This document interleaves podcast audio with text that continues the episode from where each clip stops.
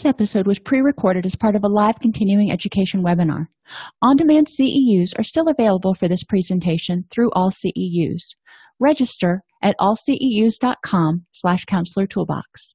Between writing notes, filing insurance claims, and scheduling with clients, it can be hard to stay organized. That's why I recommend Therapy Notes. Their easy to use platform lets you manage your practice securely and efficiently. Visit therapynotes.com to get two free months of therapy notes by just using the promo code CEU when you sign up for a free trial at therapynotes.com. I'd like to welcome everybody to today's presentation on the biopsychosocial aspects of HPA axis dysfunction. I am Dr. Dawn-Elise Snipes. In this course, we're going to review and define and explain the HPA axis. I'm going to go into it in a little bit more detail than I have before, just because we've already started covering in previous classes um, more in depth into the neurotransmitters and hormones and things that are involved in the HPA axis. So we're just kind of building on what we know. But if you haven't been to those classes, never fear, you know, hopefully everything will be make sense to you. We'll identify the impact of trauma and chronic stress on the hpa axis and identify symptoms of hpa axis dysfunction and interventions that are useful for this population. There are a lot of things you will find out that contribute to chronic hpa axis activation which can exacerbate symptoms of anxiety and depression. And and those a lot of those things are what we call lifestyle factors. The good thing is lifestyle factors are extremely modifiable in most cases. So we are going to look at ways that we can help clients basically start helping themselves get better. Kind of like when somebody has cancer or some other disease you don't want them to just let their nutrition and their sleep and everything else go to you know hell in a handbasket. You want them to ensure that their body is as healthy as it can be so it can help deal with fight off that condition. The same thing is true with depression and anxiety. We want them to be as healthy as they can be so their body can function optimally. Two of the articles that i use that form the foundation of this are post-traumatic stress disorder the neurobiological impact of psychological trauma and an art- article I just wrote for the Archives of Neurology and Neuroscience called Lifestyle Factors Contributing to HPA Axis Activation and Chronic Illness in Americans. So let's start out with the HPA axis. We've talked before about the fact that the HPA axis is our fight or flight, our stress response system. HPA is short for hypothalamic pituitary adrenal axis. And if you were in the class last week, there is the hypothalamic pituitary gonadal axis. There are lots of axes. Today, we're just going to focus on the HPA axis. The HPA axis controls reactions to stress, regulates digestion, the immune system, mood, emotions, sexuality, and energy storage and expenditure. So, it's really integral in everything from helping us have the motivation and energy to get out of bed to getting through our day. The signs and symptoms of HPA axis dysfunction often reflect a persistent and I crossed out the word abnormal because it is not abnormal. It is your body's way of trying to protect itself. It's like, I cannot take this much stress and I need to start putting up walls protecting myself. So it's a uh, it reflects a persistent adaptation of the neurobiological sy- systems to trauma or chronic stress. Think about when things are going kind of haywire in your life and there's lots of chronic stress and you're like oh my gosh i can't take one more thing. It's just it's constant stress. One of the things that you want to do to protect yourself may be to withdraw. You may separate yourself some well the brain can't withdraw. So what it does is it starts creating situations where the synapses are not as responsive. It says you know what guys? Don't worry about responding when you're told to because we can't stay this revved up for this long. In addition to trauma multiple lifestyle factors have been associated with hpa axis dysregulation including noise. Now think about wherever you live. Um, I live in the country and I really like it in the country, but occasionally there is noise. It's not persistent, so it doesn't really bother me that much, but there is noise. People who live near wind turbines are exposed to low grade chronic noise people who live in the city and they hear traffic constantly that's low-ish grade chronic noise. People who live in apartments where the walls are paper thin and i've lived in those apartments before and you can hear your neighbors 24 7 that's chronic noise.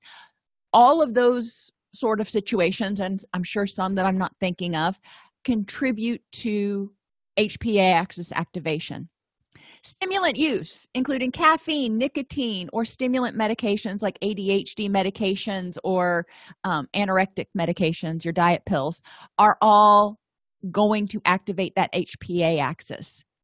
Insufficient quality sleep and media exposure are also two other lifestyle factors and we're going to talk a lot more about those as we go through more than 50% of Americans suffer from one or more chronic conditions associated with disturbance of the HPA axis. It's estimated that this costs the United States $3.3 trillion a year. Oh my gosh, that is a lot of stinking money. And a lot of these are preventable or at least modifiable if we can help people get their body healthy and get that HPA axis in a state of regulation instead of dysregulation. Conditions associated with the HPA axis dysfunction include major depressive disorder, generalized anxiety disorder, sex hormone imbalances. Think about how many people are on, you know, testosterone supplementation or hormone therapy for something diabetes autoimmune disorders and this can include um, lupus and crohn's disease and fibromyalgia and the list goes on. I think the number for autoimmune disorders is actually kind of low. Chronic pain metabolic syndrome which we've talked about cardiovascular disease hypothyroid irritable bowel syndrome symptoms such as constipation and diarrhea and just flat reduced tolerance to physical and mental stress including pain as our hpa axis begins to become dysregulated we get to the point where it's like something happens and where we would normally react with a one or a two. It's like okay that's an irritant but whatever. We're at that point that anything kind of sends us into the stratosphere and we react with a six or higher to to those stressors. And this can be physical stresses or mental stresses anything that comes our way.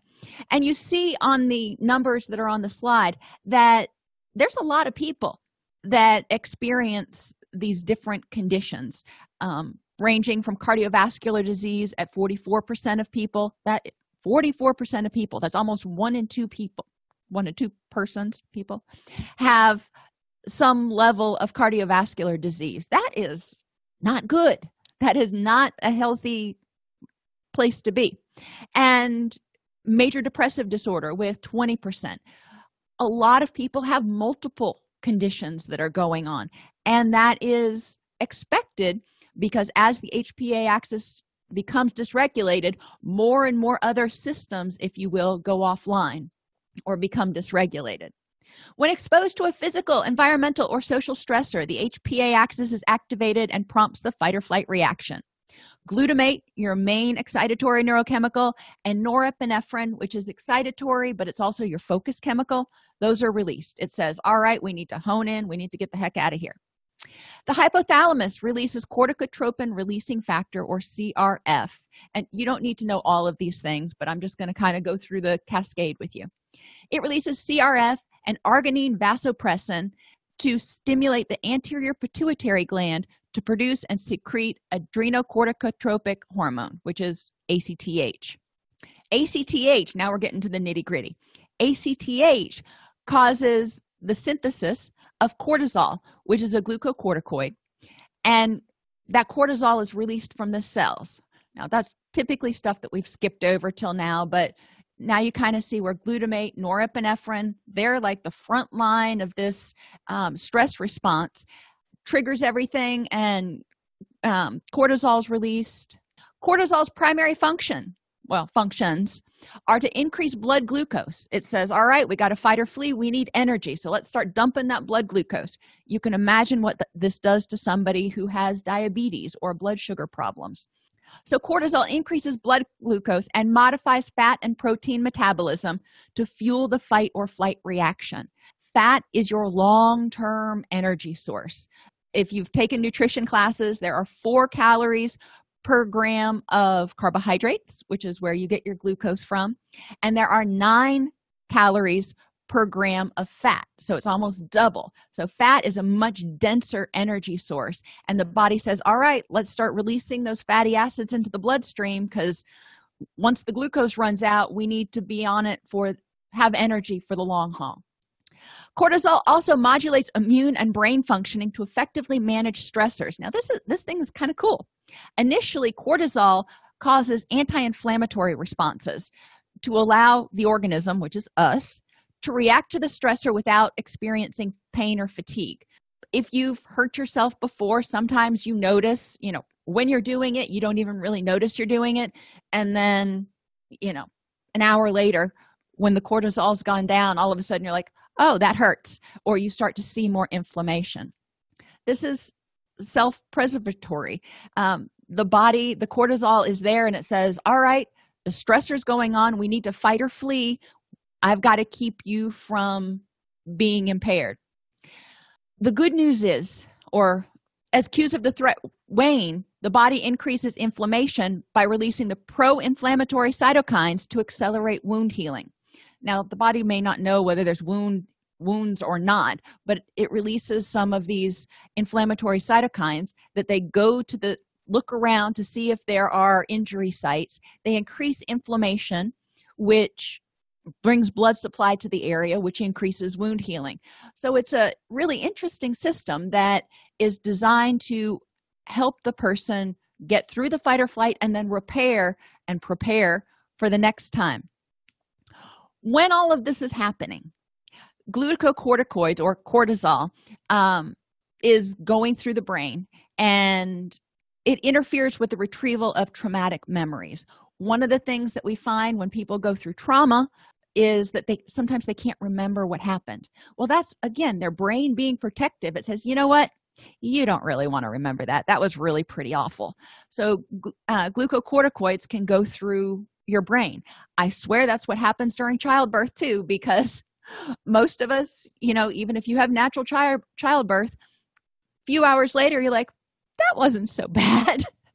Yeah um the stress response is the response of an individual to stress and it depends not only on the stressor characteristics but also on factors specific to the individual. Where one person might see a rottweiler and experience an extreme stress response and terror i see a rottweiler and i see a great big cuddly teddy bear with huge paws. The same trigger the same stimulus but our response to that stimulus is very different. So we need to consider the perception of the stressor for the person. Is it close to a safe zone? When we're talking about danger you know somebody getting shot or you know this dog you know is this dog in your house? If this dog is in your house then you may feel unsafe. If this dog happens to live you know three blocks down you might not think anything about it.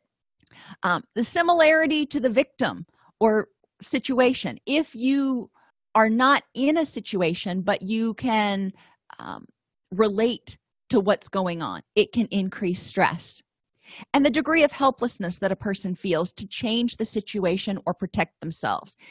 Think about situations where and you know we'll go back to that apartment living again where someone is living in an apartment and their neighbors are all kinds of noisy but there's not much they can do. They can't afford to move out and they just feel like totally helpless to live comfortably and and frustrated that they can't live comfortably in the apartment that they're paying rent for prior traumatic experiences also impact people's stress response. If they've got prior traumas they may be more hypervigilant. When we're more hypervigilant we tend to respond with a stronger stress response. When we're already kind of sitting there jumping waiting for something to happen then when something does happen we jump higher than the person who was kind of flat-footed. Um, if you've ever played tennis you probably can relate to that analogy if you're standing flat-footed on the baseline it takes you longer and you're slower to respond to the ball coming at you than if you are not flat footed, if you're bouncing on the balls of your toes. So think about hypervigilance like that tennis player that's standing at the baseline waiting for that tennis ball to come over and bouncing on their toes. The amount of stress in the preceding month also impacts people's response to stressors.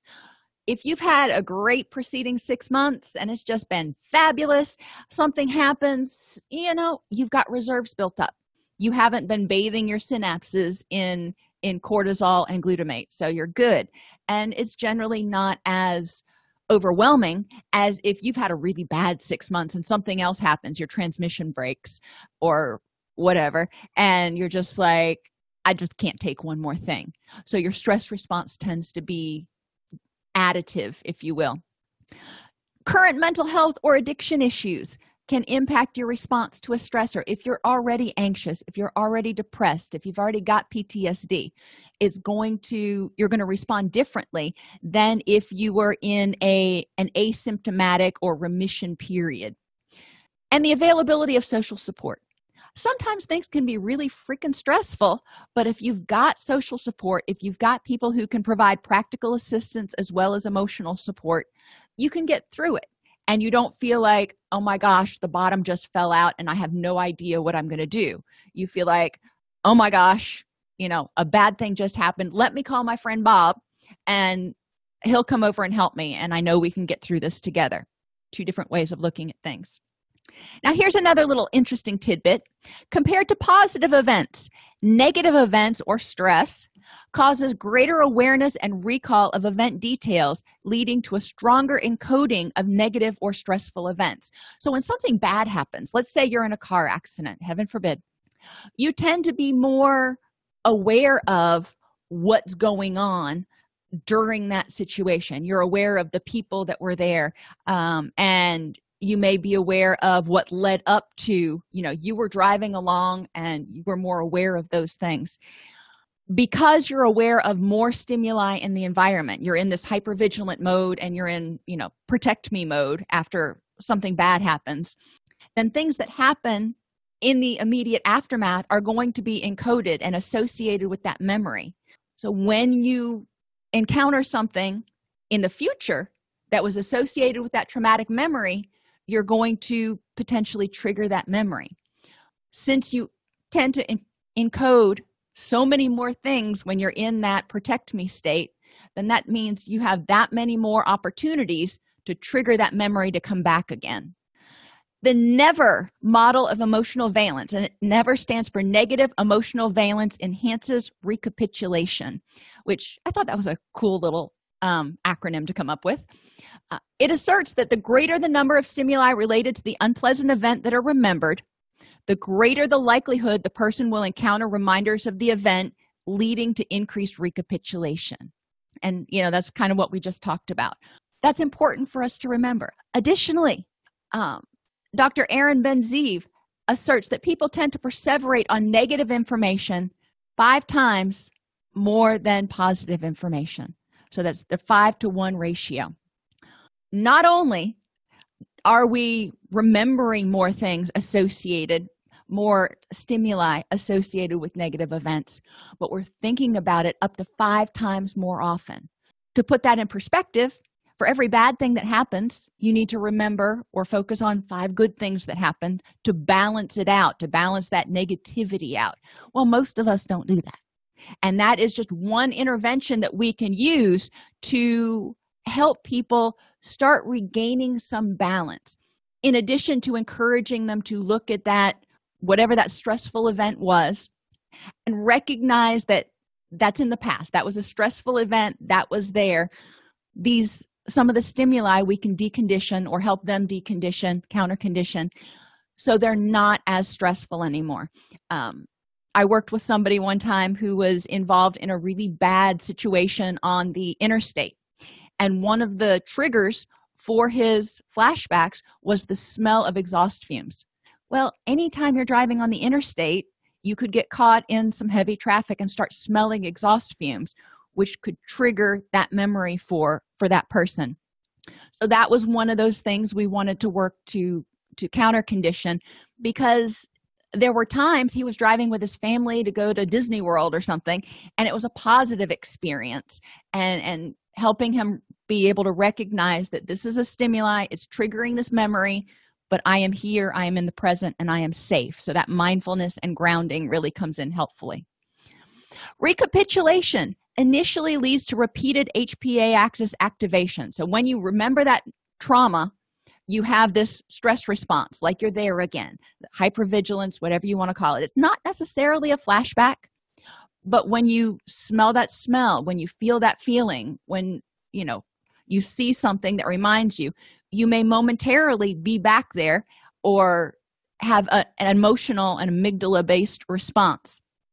And that triggers that hpa axis and your body starts going okay are we safe or are we back there over time, the continued stress prolongs the inflammatory response through continued activation of the HPA axis, leading to glucocorticoid resistance, which means when that ACTH goes into the, into the system and the CRH and the cortisol, the receptors become less receptive. They're like, yeah, you know, keep a knocking, but you can't come in. Because a lot of times we talk about receptors like being locks and keys. Well, these locks are sealed with super glue. And you know the receptors are not going to be reactive to that as a way to protect themselves from excessive stimulation. Low cortisol levels or glucocorticoid resistance at the time of exposure to psychological trauma may predict the development of ptsd what does this mean? Does this mean is this true only for people who have prior PTSD? Oh, heck no. This means people who've had chronic HPA axis activation who are in that state of hypocortisolism, glucocorticoid resistance, their brain's just going, I can't take any more stimulation. If something happens, they're going to go from you know 0 to 260 they're going to have a stronger hpa axis response which could potentially be related to an increased likelihood of developing PTSD, which means that people with prior trauma, we need to help them figure out, you know, integrate that. And chronic stress exposure as well may predispose people to PTSD. And yes, this is a perfect example of what we see with people who are survivors of domestic violence. You know, they're constantly, constantly hyper vigilant waiting you know they're looking making sure the hand towels are right not knowing what's going to set off the abuser. So their hpa axis is on overdrive all the time.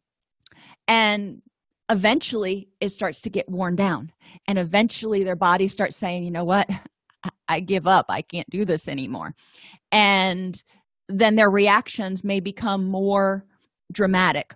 Um, and and i don't mean dramatic in a negative sense. I mean more more um, more marked when when something happens. And the longer that they're in that situation where they are persistently hypervigilant the greater the chances of them developing ptsd not only for the psychosocial reasons but also because their hpa axis just becomes completely dysregulated and and when you think about it when people are in a state of chronic stress when that cortisol is coursing through their system something's going on in their life whether it's anxiety, generalized anxiety social anxiety obsessive compulsive disorder uh, mania or you know life factors you know life is just handing them lemon after lemon they're exhausted so what's going to happen to them socially? They're probably going to withdraw from their social supports um, or their social supports are going to be like you know what? I can't deal with all your drama. I, am you're wearing me out. Um, that's a problem. They may not be able to express how they're feeling. And as people become progressively um, glu- glucocorticoid resistant develop hypocortisolism um, their reactions look more like what you know linehan referred to as emo- emotional dysregulation. They go from 0 to 260 at the drop of a hat. And people th- say you know what? You're overreacting. You know you just need to rein it in. And they feel very disempowered because people aren't hearing them. And when you've got glucocorticoid resistance it also means that time to re-regulate just like in emotional dysregulation that time to re-regulate takes longer because that hpa axis is kind of staying revved up going all right is it safe now Oops. physiological changes due to hypocortisolism again you're not going to need to know all of these individually but i think it's important to recognize the widespread impact that stress can have on us physically because when we are sick when we are in pain when we are exhausted when we are depressed or anxious you know we are going to not have a high quality of life. It's going to impact our work. It's going to impact our relationships. Sustained hpa axis activation causes persistently high levels of cortico corticotropin releasing hormone or crh which eventually causes a blunting of the acth response to the crh stimulation which basically means at a certain point the receptors that are resp- responsible for making acth crh comes knocking at the door and those receptors say you know what? No. We're not releasing any more cortisol right now. We just we ain't got it in us. So that door stays locked.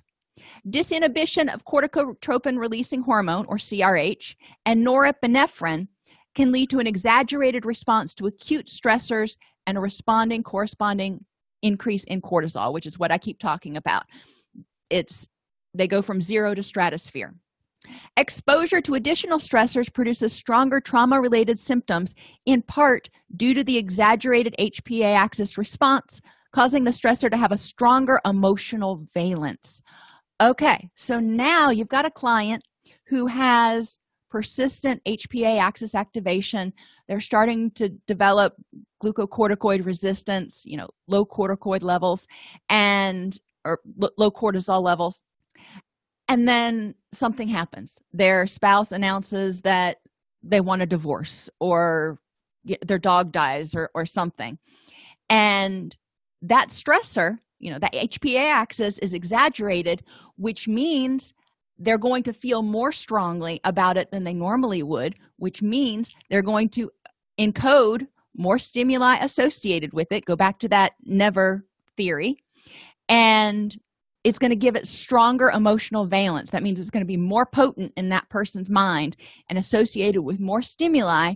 So they're going to probably re-trigger that memory more. They're going to have more re- recapitulation exaggerated elevation of cortisol during exposure to acute stressors increases the sensitivity of nmda receptors which makes the brain generally more vulnerable to excitotoxic stress when our cortisol levels are elevated and glutamate is going through our brain. It makes our cortisol plus glutamate makes our brain more susceptible to excito to the toxic effects of stress which results in hippocampal shrinkage. It actually starts killing neurons. The volume of the hippocampus which controls not only hpa axis and stress responses but also declarative memory is reduced due to the excitotoxic environment. So we start literally well pretty literally losing brain cells. Those neurons start becoming defunct.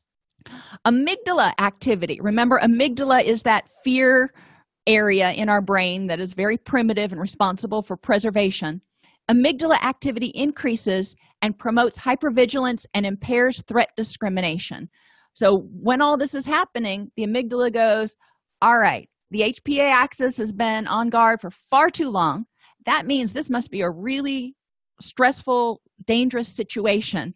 So i'm going to make sure that you're aware and you stay hypervigilant and you know can protect yourself but that also means that when that amygdala is active people are having will have difficulty using that prefrontal cortex to say you know that's not really a threat. That's not really a threat. Everything feels like a threat at that point or virtually everything. So the amygdala activity increases to protect the person but at the same time it starts increasing the emotional valence the negative emotional valence of lots of other things and people become have difficulty discriminating danger and they just see danger everywhere. Reduced prefrontal cortex volume impairs executive functioning and impulse control. I talked about the prefrontal cortex just a minute ago. That is where we have our higher order executive functioning and, and impulse control. When that is reduced then we have more difficulty controlling our emotions controlling our impulses. And the prefrontal cortex doesn't actually officially finish developing until we're about the age of 24 when the when people are under the age of 24 their brain is still developing which makes it even more susceptible to excitotoxic events or injury. And that's important to remember. We need to really help children and, and adolescents and you know young adults learn how to manage their hpa axis and reduce as many lifestyle stressors as possible so that they preserve the maximum amount of their prefrontal cortex and and hippocampus as possible. Reduced anterior cingulate volume impairs the extinction of fear responses. So normally we can extinguish extinguish fear responses um, after something bad happens our prefrontal cortex can kick in and go you know what? That's not a big deal. The anterior cingulate says okay you know maybe i'll take that one off the high alert list. The anterior cingulate is reduced in in size too. So stress chronic stress chronic hpa axis activation and trauma all cause notable reductions in important areas of the brain. It's not just cognitive there are actual you know shrink there's actual shrinkage that happens. Additionally thyroid hormones become imbalanced leading to abnormal t3 and t4 ratios which increase anxiety. So now our thyroid's involved and we know that hypothyroid looks like depression. Hyperthyroid can look like anxiety sometimes hypomania. But when we start having thyroid imbalances that also impacts our our sex hormones and will also continue to throw off not only HPA axis, but the HPG axis and other axes that are out there, leading to a cascade of effects and, and increased chronic health conditions. GABA, we're still talking about the effects of chronic HPA axis activation.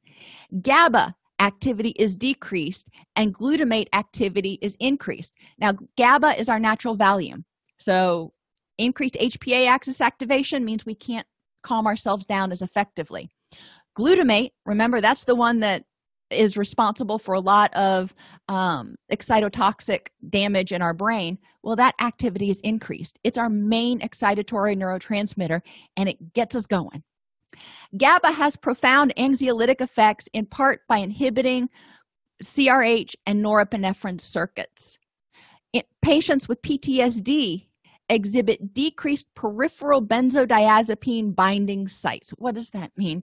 That means patients who have uh, experienced trauma or have HPA axis dysregulation, the benzodiazepine, the GABA sites that normally would be receptive and go, "Hey, you know, let's let's link up."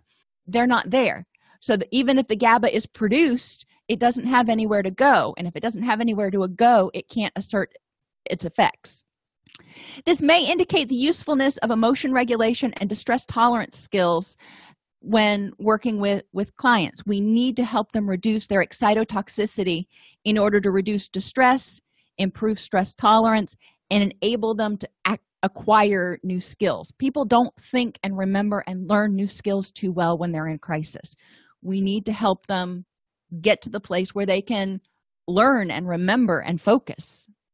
Increased dopamine and norepinephrine levels increase arousal, startle response, fear memory encoding, and increased HPA axis activation in response to recapitulation. So, even just remembering a stressor can increase levels of dopamine and norepinephrine. Now you think dopamine, well, that's the pleasure chemical. Not exactly. Remember, dopamine is our perseveration chemical. It's the let's go get it, let's keep after this, let's stick to it. And norepinephrine is our focus and excitatory neurochemical. So we are focused, we are energized to get through it and, you know, succeed and survive. There are changes to the ratios of estrogen, testosterone, and progesterone, which impact the body's ability to modulate its cortisol levels. Wow. So, when you're exposed to chronic stress, not only you know do you have all this other stuff going on but your sex hormones start getting out of whack and they're responsible for more than just libido they are responsible for a lot of other factors for example estrogen and testosterone can modulate the availability of serotonin so if they're out of whack your serotonin is probably going to be out of whack Prolonged psychological stress suppresses estrogen, causing amenorrhea, which has profound effects on cardiac, skeletal, psychological, and reproductive systems. Well, again, estrogen, that's not something we normally talk about in terms of mood. But when we're stressed, estrogen can be suppressed, which has systemic effects. It's not just our mood, it's not just our libido, it's everything. Serotonin levels are simultaneously decreased in parts of the brain which disrupts communication between the amygdala that fear processing area and the hippocampus which leads to increased vigilance startle impulsivity memory intrusions hostility aggression depression and suicidality serotonin levels are decreased in part because of other things but also because of changes in the, levels of estrogen and testosterone. We know we need serotonin to help us modulate our our emotions. And i'm not going to go through all of these serotonin receptors i put on here. It's my little soapbox. Suffice it to say that there when we talk about serotonin we are talking about the 5-ht receptors and there are at least seven of them. Each one is responsible for something a little bit different. A lot of them are responsible for anxiety. You can look down here. And addiction and appetite. But then some of them like 5ht1a which is the receptor that most of your ssris target are also responsible for blood pressure heart rate impulsivity memory mood respiration sexual behavior sleep sociability. You can go and look at you know 5h2b is also responsible for gi motility as well as anxiety appetite and sleep. It's just interesting to look at all the different things that serotonin is responsible for and then think about oh my gosh when serotonin starts getting out of balance either too much or too little um, or the system itself breaks down then we could start having wide reaching problems. And it may not start with a problem in the serotonin system. It may start with HPA axis activation. It may start with menopause causing hormone changes. It may start when somebody starts taking hormone replacement therapy or birth control pills. It's important to recognize all the things in our body work in um, in synchrony. And when something gets out of balance in any of those systems, is likely going to affect every system. So modifiable factors. I've painted a pretty grim picture of what happens when we're under chronic stress. And i repeatedly am saying chronic stress and not just trauma because there is trauma with a capital t that happens because of an acute event but then there's secondary trauma secondary victimization which can happen to us as clinicians hearing people's worst events and worst experiences and being exposed to that but it can also be just persistent activation of that threat response system. When there's too much noise for example we can't get quality sleep. When we can't get quality sleep the primitive parts of our brain say you know what? If you're not rested then you're more vulnerable to being the one that gets eaten by the hungry lion when it comes chasing us. I told you it was a primitive part of your brain. So what can we do as clinicians. We can instruct people in skills to handle emotional dysregulation. The faster they're able to re-regulate the quicker their brain cells are not being bathed in glutamate and cortisol and all that other stuff. We can help them identify mindfulness skills to be aware of things in their environment that may be making them stressed out in some sort of way so they can mitigate those or figure out how to deal with them. We can teach vulnerability prevention and awareness. When you're sick when you're tired when you're in an environment that is not your preferred environment it can make you feel edgier crankier more irritable whatever it is. If you are aware of those things sometimes you can prevent them. Um, for example if you live in that apartment and your neighbors stay up till all hours of the night and you know that you need to get sleep you can look into getting noise canceling headphones or earplugs that that may work for you. For some people that doesn't work because they're like well if i do that then i can't hear my kid when he wakes up and is crying. Okay well we need to figure out a different solution there. But we need to start looking at ways to mitigate potential things that could create vulnerabilities and remember vulnerabilities are those situations that make us more likely to respond with emotional dysregulation that make us more likely to be irritable. Uh, emotion regulation we need to teach people. How do you deal with your emotions when they happen? You know how do you deal when you feel anger what do you do with it? How do you deal with anger? And there's a variety of skills from the acceptance and commitment therapy dialectical behavior therapy cognitive processing therapy. There's a lot of different approaches but people need to learn how to regulate their emotions and that doesn't mean just eliminating the unpleasant because we all have unpleasant emotions are part of life. That's our body saying you know what? Something's a little wonky here. But that also means increasing the positive. We need to teach distress tolerance skills you know dbt 101 so people can learn to okay when i'm upset i can handle this and i don't need to feel powerless and out of control. And we need to teach problem solving skills which will also help people re-regulate if they can feel a sense of control or solution to whatever the situation is of those exposed to trauma education about normalization of the heightened emotional reactivity and susceptibility to ptsd in the future may be helpful. Once people have been exposed to trauma or are in a persistently hypervigilant state we want to normalize. Why is it they go from 0 to 360 well because their brain thinks they're still a threat and it's trying to protect them.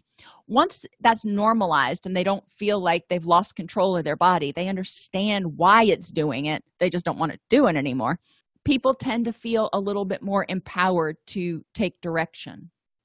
So what are some other lifestyle factors that can contribute? Well according to the social signal transduction theory of depression uh, that's that's a long theory perception of social threat by exposure to social symbolic or imagined threats and adversity upregulate the hpa axis. What is our main source of exposure to these potential symbolic imagined or social threats? Modern media. Modern media recasts social cultural and political events and highlights our current vulnerabilities to terrorism and dystopia 24 hours a day you know you turn on that tv you are going to hear about somebody getting shot or somebody doing wrong or somebody bad stuff. It's depressing. Chronic hpa axis activation can trigger depressed mood anhedonia fatigue psychomotor retardation and behavioral withdrawal i.e major depressive disorder. Uh, and exposure to predominantly negative stories in the news results in increased negative emotional responses increasing hpa axis activation.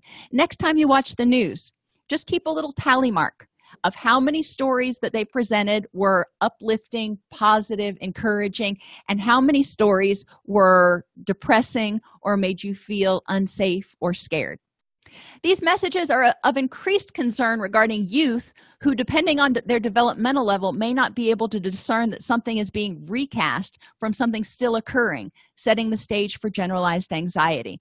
I remember those very vividly during hurricane katrina because my son was in um, kindergarten. And we were watching it because you know we were in we were in florida and we were getting a lot of people from katrina and my agency was um, working with a lot of them. So i was interested and you know needed to be kept aware. So i had that on a lot. And sean had difficulty well he couldn't discern the fact that that was over. It was a storm. It came through. It's no longer posing a threat to us. You know the flooding continued and stuff and there were things that were continuing. But he was having difficulty. The same thing with 9-11 he was too young to really remember that. But i remember it kept being replayed and replayed. And i remember multiple times turning on the tv going is that another building coming down? And then realizing no that was the twin towers. They were just recapitulating. Um, and if you think about if if you know you were aware of the the twin towers coming down during 9-11 you probably going back to that theory you probably remember a lot more about what was going on that day than maybe the next day that something significant didn't happen. Something you know i can remember exactly where i was. My mother used to talk about how she remembered exactly where she was when john f. Kennedy was shot. Things like that we encode more information HPA axis activation in children is also of great concern because youth and adolescence is a time of rapid brain development, making it more susceptible to injury. Regarding social media, and we've talked about before about the fact that it's hard to decide whether social media causes problems or problems attract um, or social media attracts people who already have problems.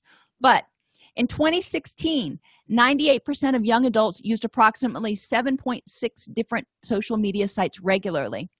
And people who spent more than 120 minutes on social media per day or who visited social media sites more than nine times per day has significantly increased odds of depression. Now, that sounds like a lot, but have you ever gotten on Facebook and started scrolling on your social media feed or Pinterest or somewhere else, Instagram, and just kind of lost track of time. Some people do that a lot. Increased time online is associated with decline in communication with in real life family members, reduction in the internet users in real life social circle, reduction in sleep, and increased feelings of depression and loneliness. And there's a strong positive correlation between the amount of social media usage and perceptions of isolation.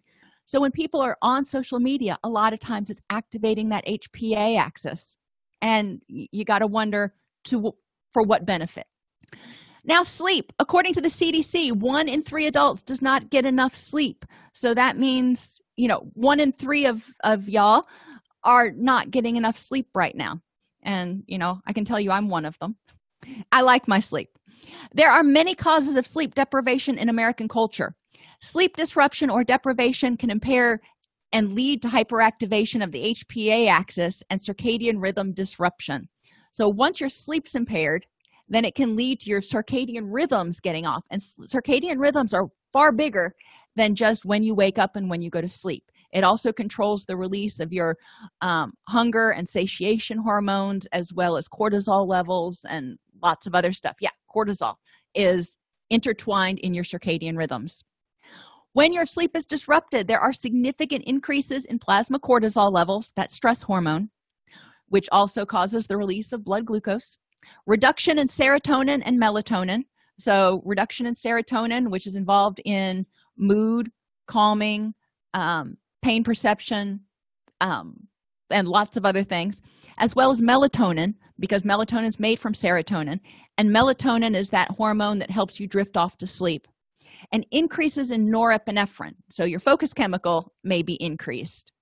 A recent study of the National Health and Nutrition Examination Survey found inadequate intake of vitamin A, calcium, selenium, carbohydrates, vitamin D, and lycopene to be associated with poor sleep, which again is why it's so important to have people really be mindful of what they're eating. Doesn't mean they have to eat you know super clean but being mindful to make sure they're getting all of the nutri- nutrients they need.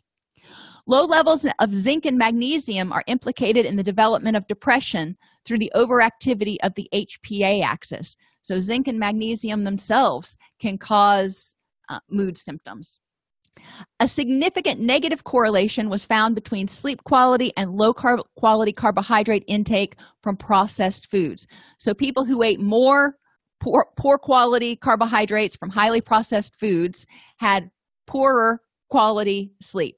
The more junk food they ate, the worse their sleep got. Skipping breakfast and eating irregularly are also strongly associated with hypoglycemia, which also causes chronic HPA axis activation and poor sleep quality. When we get hypoglycemia, our body determines there's a threat. We don't have enough energy to go, so it activates that HPA axis, releases the cortisol. Cortisol causes the release of blood glucose, and ah, okay, we're not hypoglycemic anymore. until we are again lack of access to natural light shift work and overnight work prohibit the body from receiving cues from the environment which would help us regulate a 24 hour circadian rhythm. Our bodies are naturally on more of a 26 hour rhythm so we rely on cues to keep it in that 24 hour window.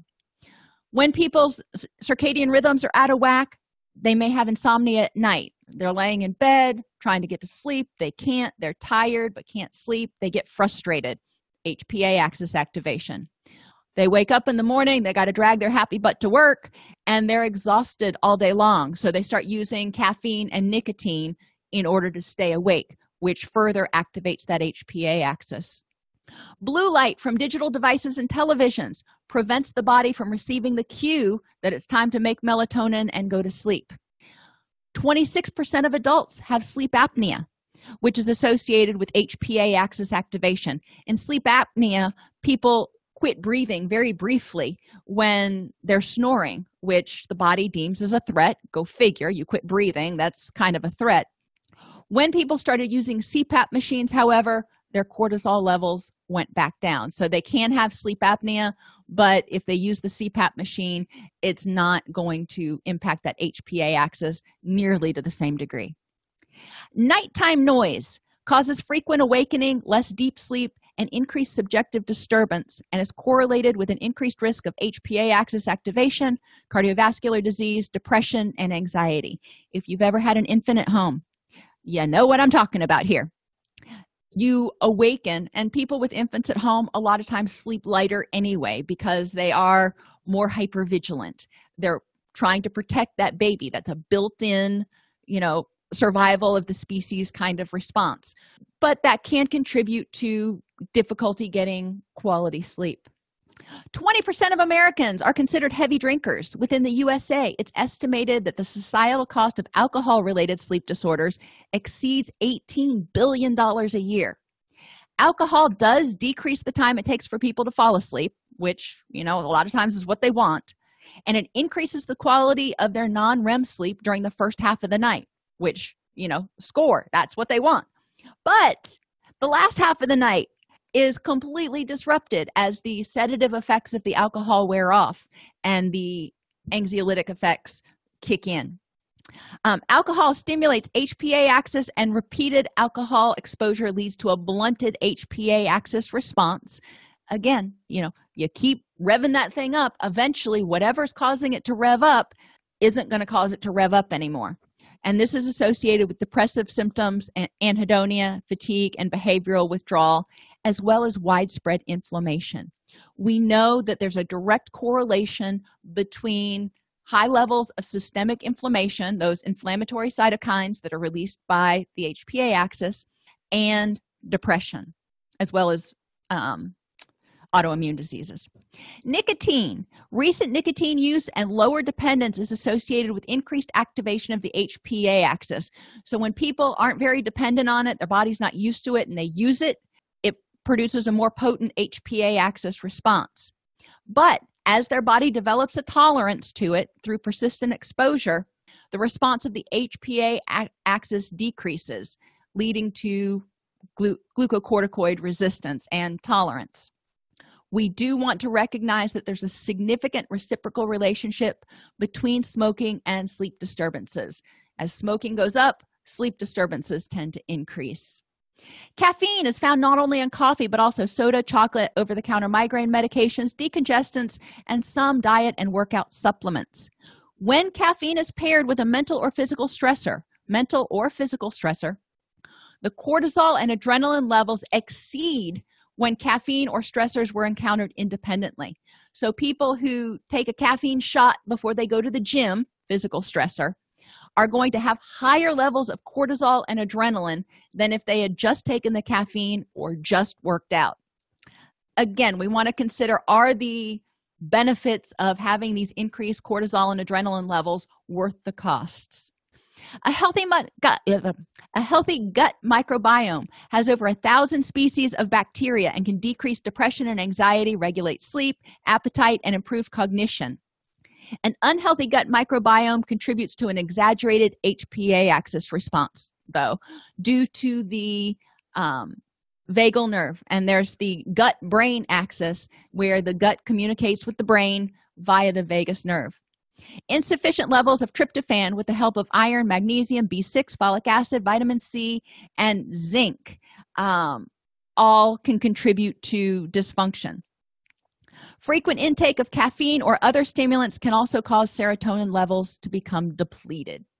And finally sedentariness exercise has been shown to moderate both inflammatory cytokines and oxidative stress. We've all heard about oxidative stress and how it makes us age and stuff and we know that inflammatory cytokines are associated with high cortisol levels as well as um, depression and um, autoimmune disorders.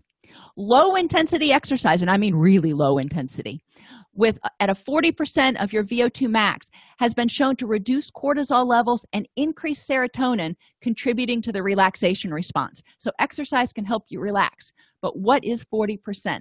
And I'm I use the Karvonen formula because that takes into account not only your age but your fitness level. And it's 220 minus your minus your age minus your resting heart rate times the heart rate percentage you're trying to get plus your resting heart rate added back in. So for me, that's 220 minus 50 is 170. 170 minus 50, which is my resting heart rate, is 120. 120 times 0.4 to get 40% of my VO2 max gives me 48. And then I add back in my resting heart rate, which is 50. My 40% of my VO2 max is 98 beats a minute. You know, that's pretty much walking upstairs for me um, or, you know, sweeping the house my point being exercise um, at a level that reduces cortisol and increases serotonin does not have to be something super intense so most of our clients are physically fit enough to raise their heart rate to 40% of their VO2 max without feeling unduly taxed. Obviously, they need to get doctor's clearance, yada, yada, yada but i want people to get away from this notion that they've got to go to the gym and break this huge sweat. That's it's just not the case. Gardening walking the dog walking around the um, yard cleaning any of those things. In summary some level of activation of the hpa axis is necessary for motivation and energy. We need to get that get up and go when the hpa axis is activated in response to stress it impacts the balance of dopamine serotonin norepinephrine gaba and glutamate as well as our thyroid hormones. And it modulates the release of our inflammatory cytokines estrogen and testosterone. It also impacts in insulin sensitivity and balance which is you know especially bad news for people who have diabetes.